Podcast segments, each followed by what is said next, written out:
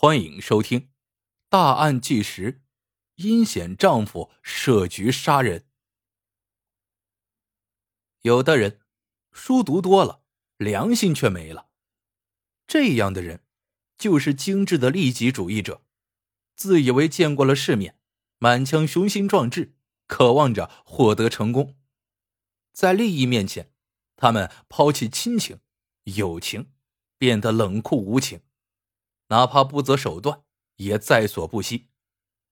如果有人挡住了他们进步的道路，势必会遭到滔滔不绝的暗算，直到将障碍清理干净，他们才会罢手。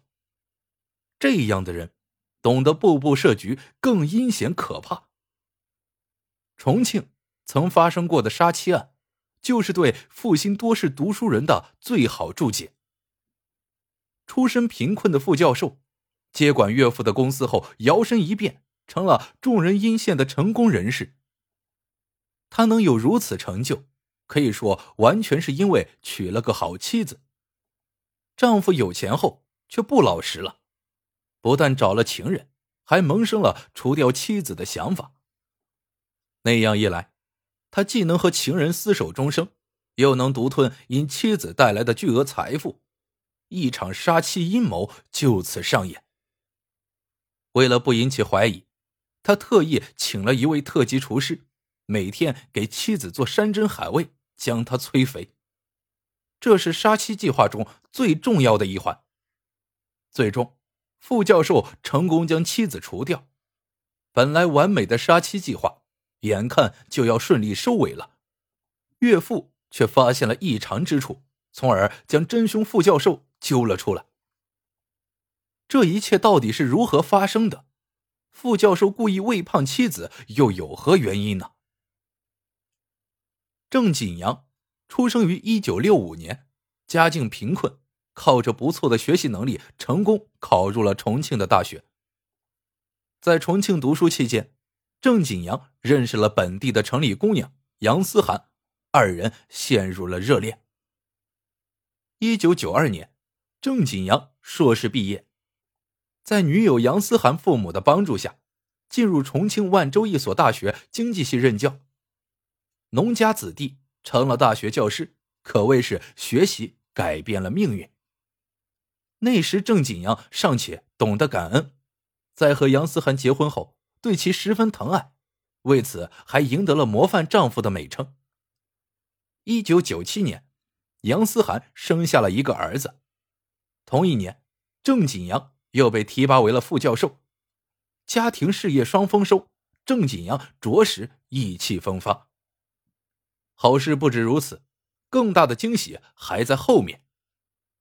杨思涵父母名下有一个装饰材料贸易公司，资产超千万，发展势头非常迅猛。二零零四年，岳父自己感觉年事已高，考虑到郑锦阳是学经济出身的。于是将公司交给女婿打理。郑锦阳也不辱使命，靠着出色的经商头脑，带领着公司更上一层楼。眼见如此，岳父彻底放心了，将公司的经营权转交给了这个优秀的女婿。男人有钱容易变坏，郑锦阳就是如此。二零零七年，郑锦阳将秘书发展成为情人。背叛了婚姻。杨思涵自从生子后，就安心过起了相夫教子的生活。她一度感觉很幸福，对丈夫也十分放心，根本不关心公司的事情。郑锦阳当然知道自己的一切是怎么来的，一旦有情人的事情被妻子发现，那后果绝对无法想象。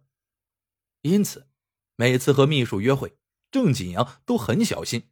不留下蛛丝马迹。有一天，杨思涵帮丈夫洗衣服，却突然闻到一股香水味。女人的警觉性让杨思涵不由得怀疑起了丈夫。于是，她质问郑锦阳：“香水味从何而来？”郑锦阳不慌不忙的从包里拿出一瓶香水来，解释道：“下午给你买香水时，我试了试。”杨思涵这才放下心来。一边高兴的收下香水，一边警告丈夫：“算你老实，我可告诉你啊，现在有钱了，你可不要学别人养情人。不要忘了，今天的好日子是怎么来的。如果你做了对不起我的事情，那就回去继续做穷光蛋吧。杨思涵本来就是随便一说，却在郑景阳心中激起了惊涛骇浪。郑景阳已经沉迷于秘书的温柔乡，不想和他分开。如果不和妻子离婚，自己和秘书在一起，势必要心惊胆战的。更可怕的是，一旦事情败露，也许自己多年奋斗都会化为乌有。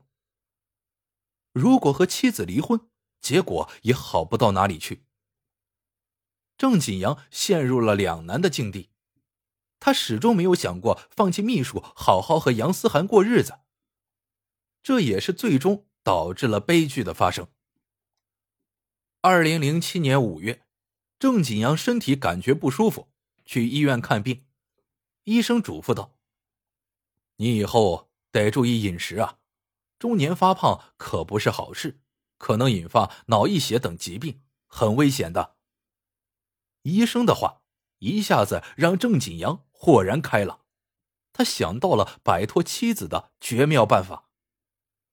早在前几年，郑锦阳陪着妻子去看病，医生就说过，杨思涵血压过高，不适合吃太多补品。郑锦阳回想起此事，思量着，如果让杨思涵血压高到一定程度，也许会突发脑出血等疾病，悄无声息的死去。那样一来，自己就自由了。有了计划后，郑锦阳说干就干，他特意花重金。请了一个特级厨师，每顿饭都准备好几道美味的饭菜。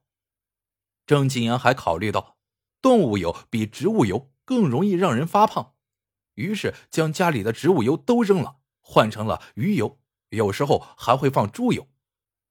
眼看着饭桌上都是自己爱吃的菜，杨思涵早就把医嘱忘在脑后了，一点也不忌口。而郑景阳为了让妻子迅速变胖，还特意请了两个保姆，这样一来，杨思涵连家务活也不用做了，整天吃了睡，睡了吃，不长胖才怪。短短几个月时间，杨思涵就长到了一百五十斤。要知道，他之前才一百一十斤。郑景阳的催肥计划十分成功。身体肥胖后，杨思涵有了头疼、头晕的现象。很明显，这是高血压的反应。眼见如此，郑景阳辞退了厨师和保姆，准备给妻子再加一把火。二零零八年一月二十五日，那天正好是郑景阳和杨思涵的结婚纪念日。郑景阳借此机会从药店买来了大补药，回家准备了一桌丰盛饭菜，然后将补药掺了进去。吃饭时。郑景阳极力献着殷勤，不断的给杨思涵夹菜添汤，劝妻子多吃多喝。吃饱饭后，郑景阳又用湿墩布将地板拖得又滑又湿。不出所料，杨思涵刚吃饱没多久，就感到头晕，要进屋休息。站起来没走两步，踩到光滑的地板上，一下子摔倒在地，昏迷了过去。郑景阳紧张的等待着。他本想等妻子没有了呼吸，再打电话急救来摆脱自己的嫌疑。可是很不巧，这时恰好有邻居来串门，郑锦阳不得不立马叫了救护车。经过抢救，杨思涵保住了性命，可是左边身体也由此失去了感觉，只能偏瘫待在床上。虽然没能除掉妻子，但让他偏瘫了，郑锦阳也很满意。自此开始放飞自我，频繁和秘书约会。二零零八年四月的一天晚上，郑景阳再次借口公司有事，晚上不回来住了。杨思涵虽然偏瘫了，脑子可没坏。丈夫频繁加班，夜不归宿，早就引起了她的怀疑。那一天，杨思涵让保姆悄悄去公司查看一下，正好撞到郑景阳和秘书偷欢。杨思涵得知此事后，提出了离婚，郑景阳自然不同意，他跪着苦求妻子再给他一次机会。为了挽回妻子的心，郑景阳还将秘书辞退了。看在多年夫妻的份上，杨思涵心软了，最终选择了原谅。秘书虽然被辞退了，两人私下依然联系着。郑景阳侥幸躲过一劫，不得不加快除掉妻子的计划。二零零八年六月，郑景阳找了个理由将保姆辞退，他一人负责妻子的饮食起居。每次做饭，郑景阳都会掺一些猪油补药，还故意做一些杨思涵爱吃的肉菜。如此大补的饮食，杨思涵当然扛不住，他再次出现了头晕、头疼的症状。可是有降血压药的控制，杨思涵并没有因此发病。郑景阳已经丧心病狂了，他找来外表一样的药物，替换了降血压的药，药物失去了效果，杨思涵终于扛不住了。二零零八年六月二十三日，杨思涵头疼的厉害，眼看就要发病。郑景阳趁机端出一碗大补汤，骗妻子里边放了治疗头疼的药。杨思涵没有怀疑，一饮而尽。等到大补汤被吸收，杨思涵彻底发病，昏死了过去。郑景阳冷漠的看着这一切，直到杨思涵没有了呼吸，他才叫了救护车。经过医生检查，杨思涵死于高血压引起的脑出血。郑景阳的计划终于是成功了。杨思涵的父亲认为女儿死的蹊跷。再联想到郑景阳有过背叛婚姻的恶行，岳父坚决报了警。经过法医解剖化验，真相终于大白。杨思涵体内有大量高血压病人忌吃的食物，降血压药被替换的事情也随之被查证。